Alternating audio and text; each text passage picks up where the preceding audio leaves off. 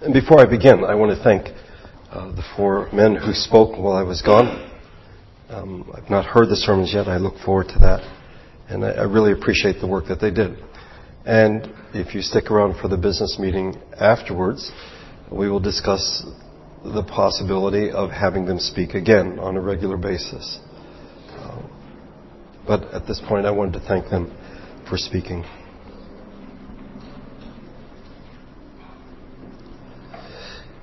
In the past two years or so, we've examined what the Bible has to say about various issues and topics.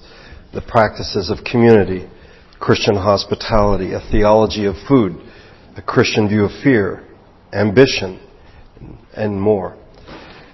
And then the last thing that we looked at before I left was uh, the parables of Jesus and what Jesus intended by them.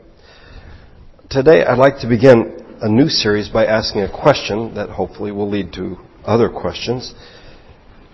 And that is, how is the Christian faith to be passed on to another generation? If you have it handy, you may notice in the prayer of confession, at the end of it, it speaks of praising your greatness from generation to generation. But how does this work? How do we pass on our faith in God to the next generation? Some of us might be called, or some of us might be called second generation Christians. That is, our parents were Christians and tried to raise us up accordingly. That we are Christians today, um, or have remained so, um, may be the result of different factors in our lives. Some may have turned away from the faith for a period of time, and God has graciously brought them back. Some might say that they are Christians in spite of the fact of their Christian upbringing, but God has graciously sustained them. Some may see themselves as part of a continuum, that God spared them some of the difficulties that other Christians have faced in either turning away or seeking to hang on to their faith in the midst of darkness. Some of you, in fact, may be first generation Christians. You may be the first in your family to become a Christian. But I think whatever the case may be, the question remains, how are we to pass on the faith to the next generation? With all the babies in our midst, uh, this is not a rhetorical question. With the struggles the church faces in this present generation, this is not an abstract question.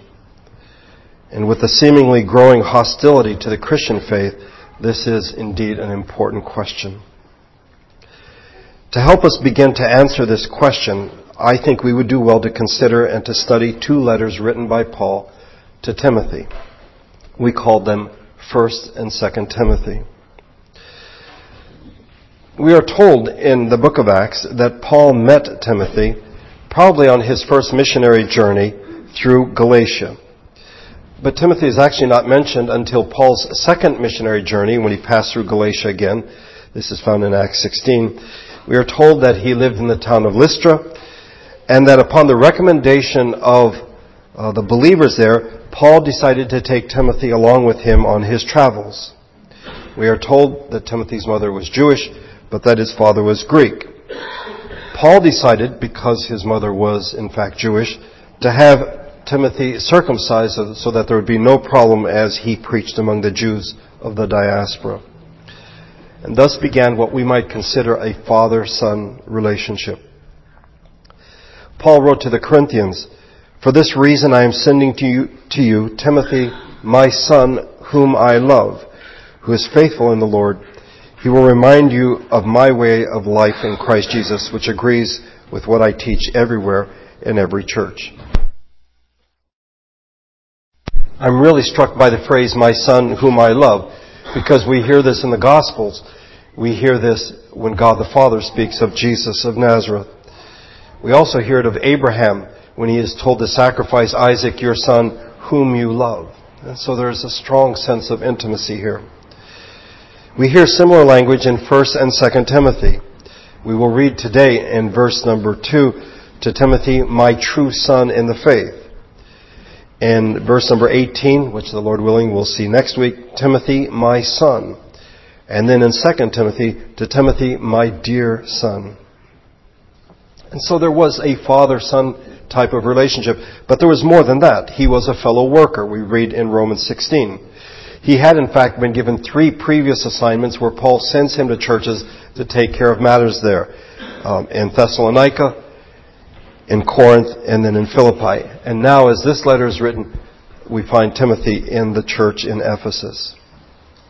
It is also worth noting that in six of the letters that Paul wrote, we call them Pauline epistles, uh, Timothy is listed as a co-author.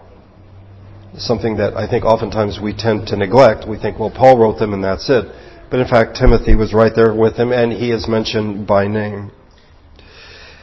I mention these things uh, to help flesh out our portrait of Timothy, which is often somewhat distorted.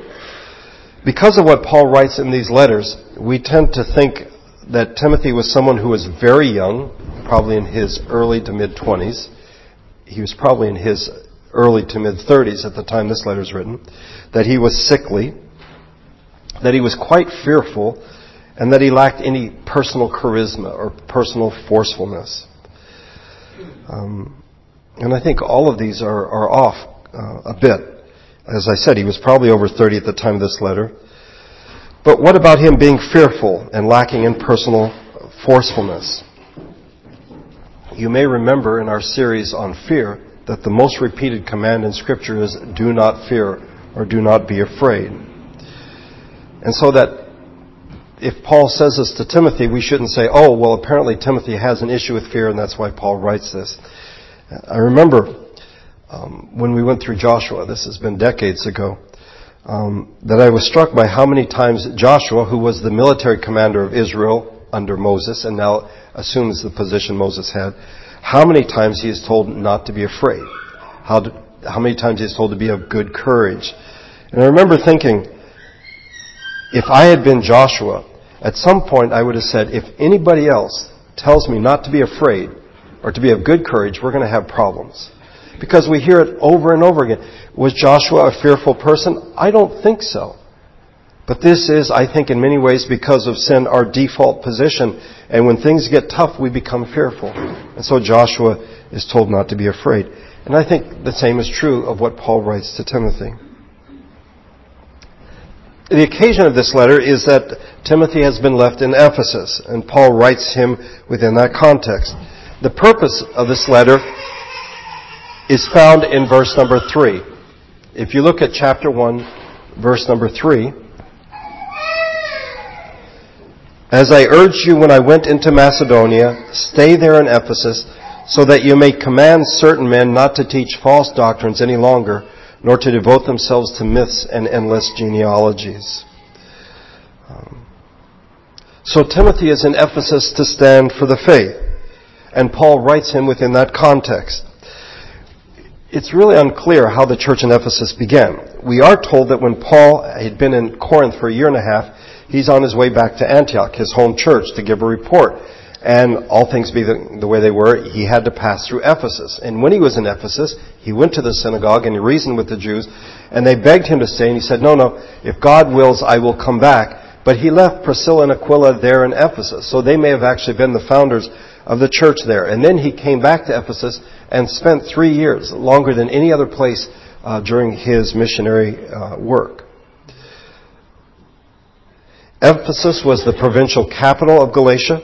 It was the religious center of that province. Commercially, it was in decline during the time of Paul because the harbor was filling up with silt, and so it was not a viable harbor much longer, but it became pretty much a tourist center. People went there because of the goddess Artemis or Diana, as we know her. As best we can tell, when we speak of the church in Ephesus, what we are actually talking about is a significant number of house churches, not one mega church or large congregation, but a number of house churches. And there are false teachers who are doing great damage to the cause of the gospel. And so Paul writes this letter to Timothy in that context. From this letter and the one that follows, I'm convinced we can learn the principles of how we are to pass on the gospel to the next generation. If you will, look at the first two verses. We find the greeting from Paul to Timothy.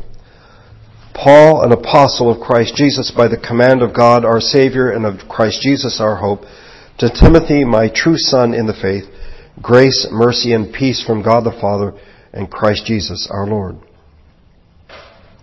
If you knew nothing about the relationship between Paul and Timothy and then you know, what they were, what they meant to one another, beyond the words "my true son in the faith," which can be read as somewhat impersonal, um, this, the opening of this letter does not seem to indicate any closeness at all.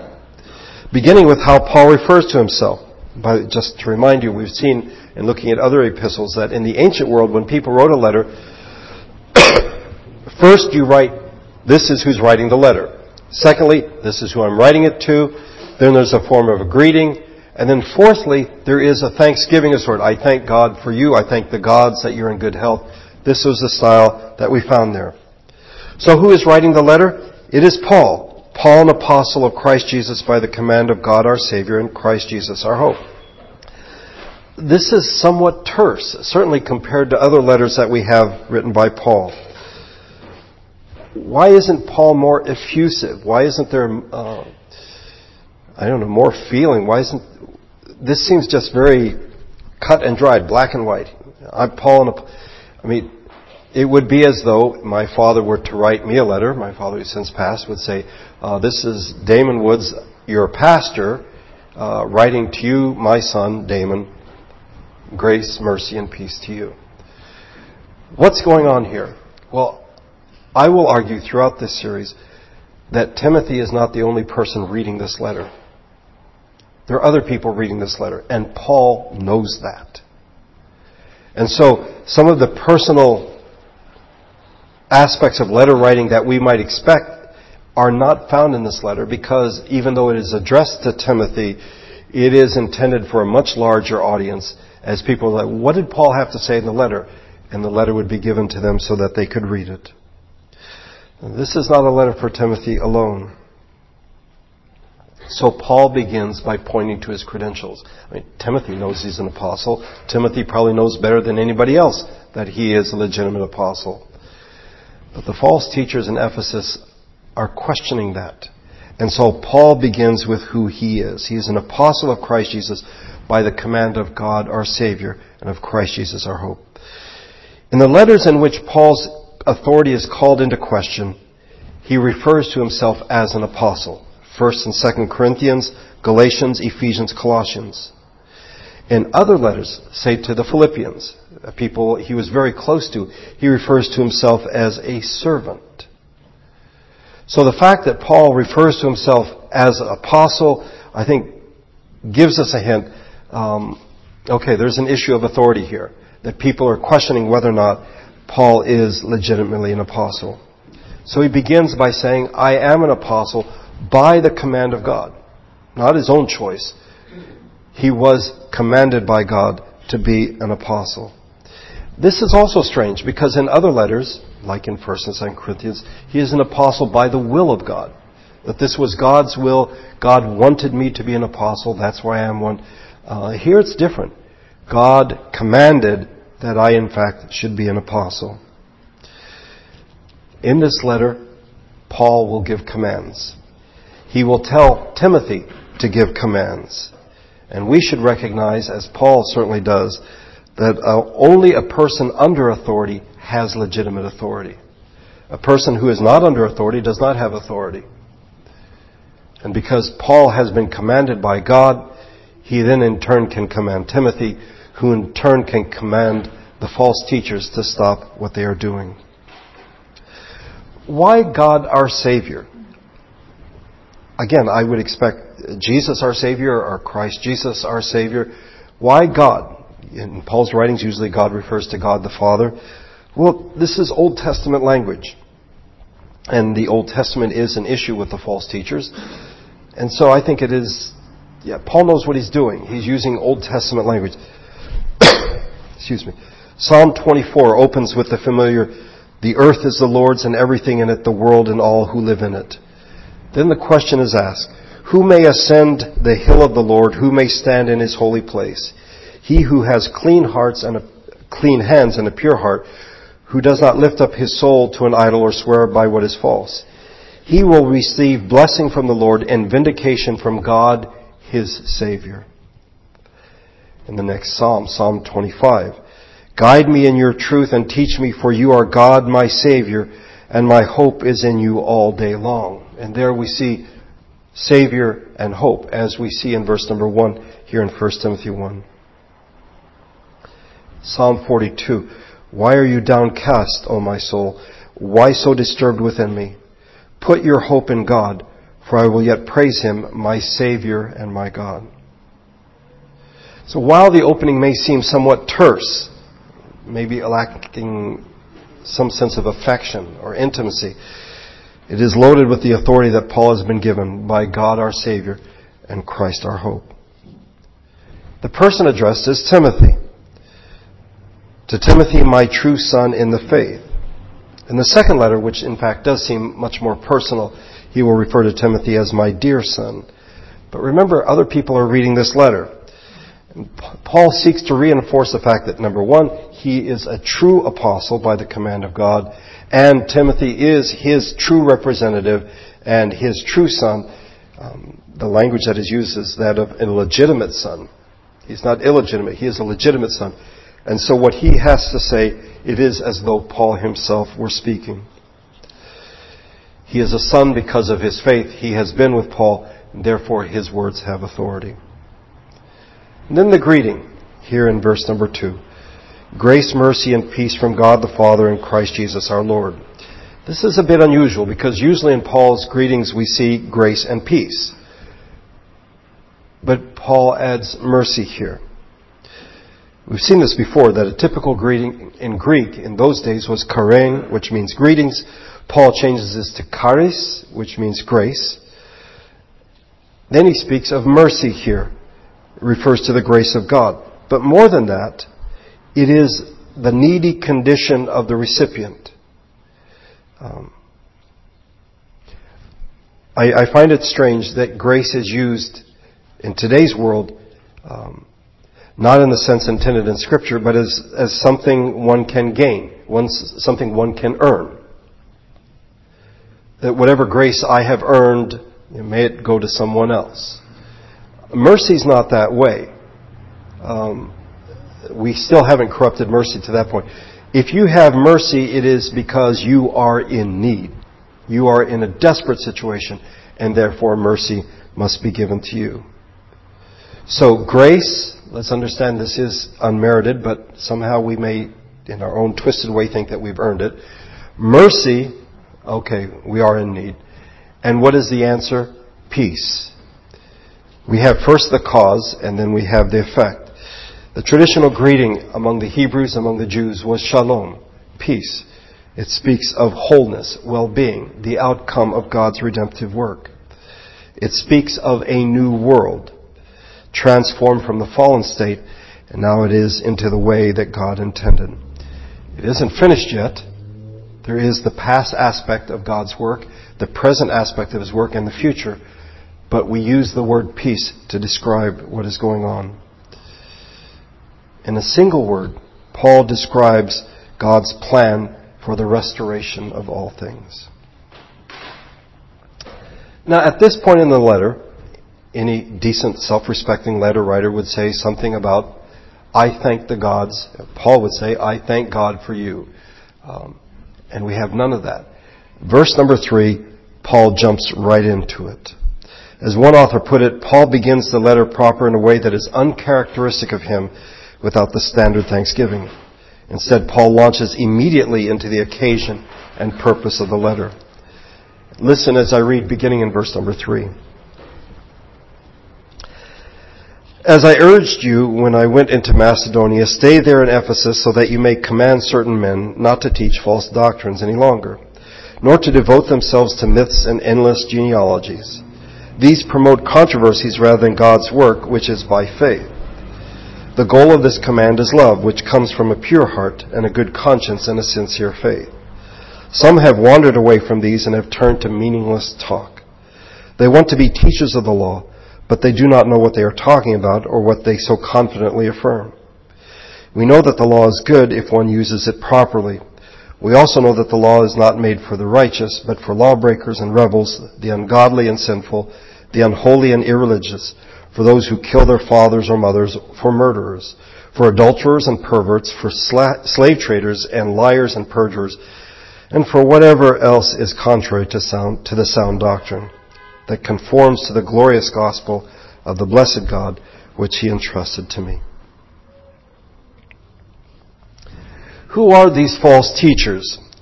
We are not told directly, but we can infer from what is found in these letters and elsewhere. Unlike what we find in Corinth or in Galatia and other places, these false teachers have not come into the church from outside. They are not from Jerusalem, mm, in Galatia, for example, but I think also in Corinth. They're not outsiders. These false teachers are, in fact, elders in these house churches. They are members of the church in Ephesus. How do we come to this conclusion? Well, I think we should begin in Acts 20, the last time that Paul met with the elders at Ephesus. He was going back and he was going to be arrested and ultimately sent to Rome. He said, Keep watch over yourselves and all the flock of which the Holy Spirit has made you overseers. Be shepherds of the church of God, which he bought with his own blood. I know that after I leave, savage wolves will come in among you and will not spare the flock. Even from your own number, men will arise and distort the truth in order to draw away disciples after them. Paul had already seen this, that after he left, he'd been there three years, but after three years of teaching them, when he left, in these various house churches scattered throughout Ephesus, there would be elders who would arise and begin to teach strange and new doctrines and basically seek to make the work about them, that the church would revolve around them, their personality, and who they were. The elders were teachers, and Paul describes them as such. I find it interesting that in these letters, Paul spends quite a bit of time on the character of an elder, the qualifications of an elder, and how you are to discipline church leaders, how you're to discipline elders. So I mentioned earlier, the church in Ephesus was not one congregation, but many congregations. And in various congregations, these false teachers had arisen. What is the nature of their false teaching? In the opening section, we're, we're given some information, and rather than dealing with the details of it right now, um, I think what I want to point out that there are two components to their false teaching, if you wish. First of all, their behavior. That is, that their behavior in many ways was unchristian. And then secondly, their theology, the cognitive dimension of their teaching, was also not Christian. So it wasn't just what they said, it was what they did. And it wasn't just what they did, it was also what they said. That we see both dimensions of, of them expressing something that is not true to Scripture. And yet, what they said and what they did are secondary to something that is basic and primary, and that's money. That they are driven by greed. Um, they believe that godliness is a means, and godliness we put in quotation marks, that godliness is a means to great gain.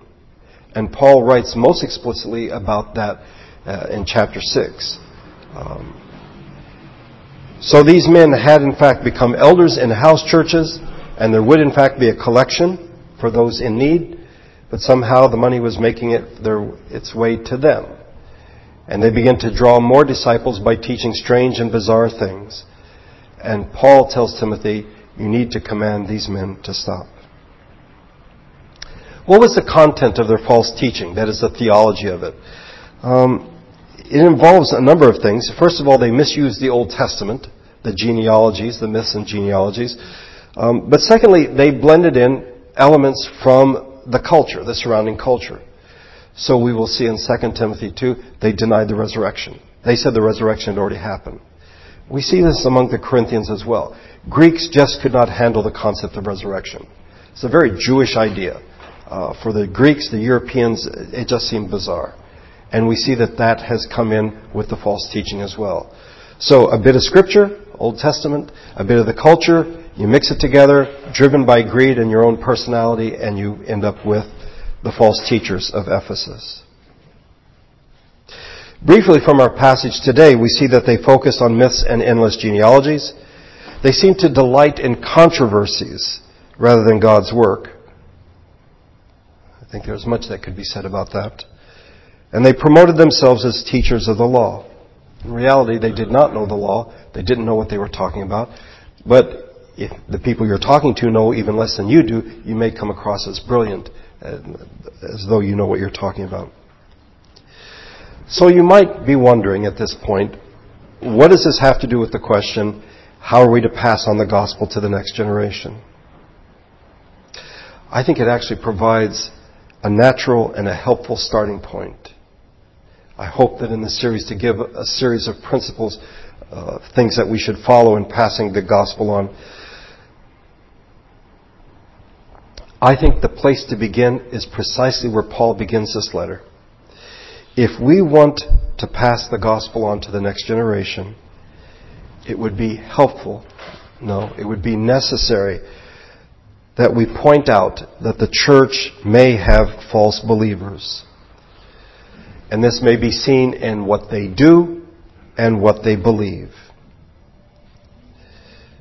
See, I think in the church, if we're not careful, for most people, we think of us versus them. We're the church, the people outside are not. If you wish, we're the good guys with the white hats, they're the bad guys with the black hats, we're good, they're bad. And so there's this dichotomy, us versus them. Um, but then at a certain point, particularly in your teenage years or maybe in your early 20s, a crisis of sorts may emerge when you begin to realize that not everybody out there is bad. And then you find out that not everybody in the church is good. I can't help but wonder myself how many Christians could have avoided a crisis of faith if they had been told that the danger facing the church is not merely outside the church, but within the church as well. Now, if we tell our children, the next generation, child, you need to know that in the church, um, not everybody does the right thing. Not everybody believes the right thing. You say, well, won't that shake the confidence of my child? Won't they become suspicious and paranoid about people in the church, looking around, thinking that they can't trust anyone? Not necessarily. As we pass our faith on to the next generation, we need to understand, and we want them to understand, that the church is not made up of perfect people. It is made up of imperfect people. Many, I think, never got that message, that memo. Somehow, we were raised in the church thinking that everybody that goes to church, the people we see every Sunday, these are good people. They never do anything wrong. They would never believe anything that is wrong. And then when somebody does in fact do something wrong, or believe something that is wrong and leave the church and join a cult, our faith is shaken and we're like, what happened there? The beginning point of passing the gospel on is to say, we are imperfect people. And the congregation is made up of imperfect people who are very capable of behaving badly and of believing wrongly. In fact, what we need to do is to say, child, I am capable of behaving badly. I am capable of believing wrongly. This is not a, to be a cause for fear. This is something that should say, that's why I'm part of a congregation. That's why we're part of a church. Because we're not by ourselves. We're not free agents, lone rangers out there by ourselves. We in fact need one another to keep us in check. So that if in fact we begin to behave wrongly, someone can say, um, that actually is not a very Christian way to behave. It goes contrary to Scripture. And if we begin to believe something that is wrong, then someone can say, um, I've studied the Scripture as well. We have, and we're convinced that what you believe, in fact, is wrong, and we'd like you to re examine what it is that you hold to be true. I can't tell you, and I'm sure you all have stories of people you know who left the church for a time or perhaps left the church and never came back because of a crisis of faith when they came to see that there were people in their congregation that were less than saintly. People who did things they should not do. People who believed things that were wrong. And particularly among teenagers and young adults, this can be devastating. If we are to pass the gospel on to the next generation, we must begin with the fact of the reality that we are all sinners and we are imperfect. We do not always behave as we should. We do not always believe what we should.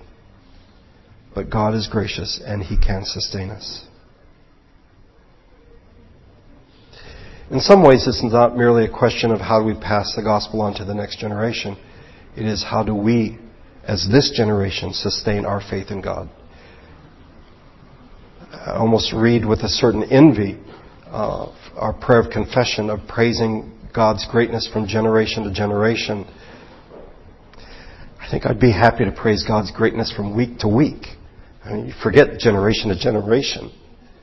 How do we, as God's people, sustain our faith as God's people? Let's begin where we should. That we are imperfect people, capable of behaving badly and believing wrongly. But we need one another. We need to stick together as God's people. Correct each other when we need to. Discipline each other when we need to. Encourage one another when needed. And as God's people, be the body of Christ in this place. I hope in the weeks to come that we continue to consider this issue of how do we pass the gospel on to the next generation. Let's pray together.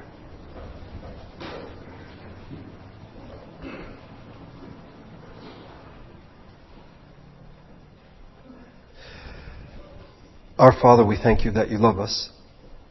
And yet, many times we are startled by that reality.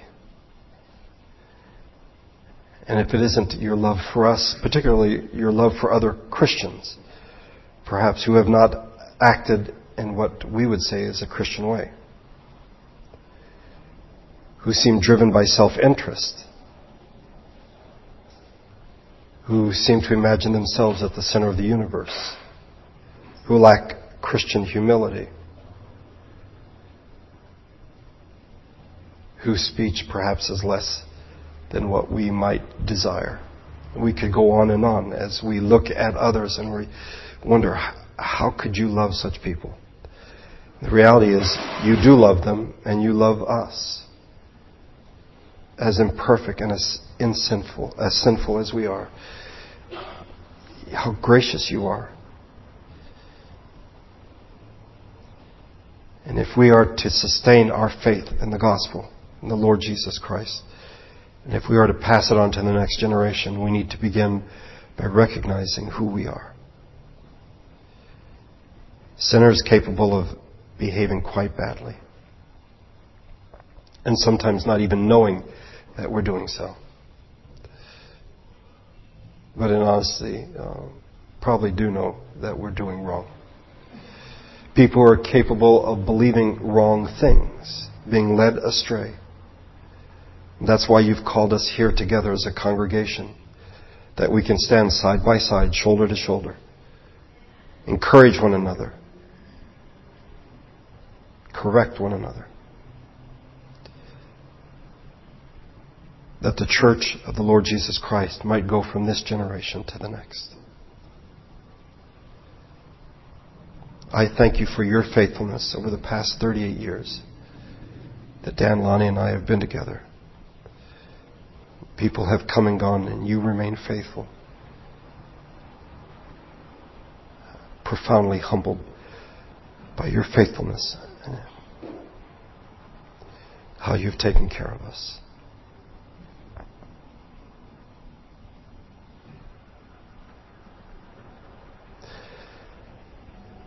I thank you that we could gather today to worship you and even as we meet in a few moments to discuss business of the church. May you be in our midst.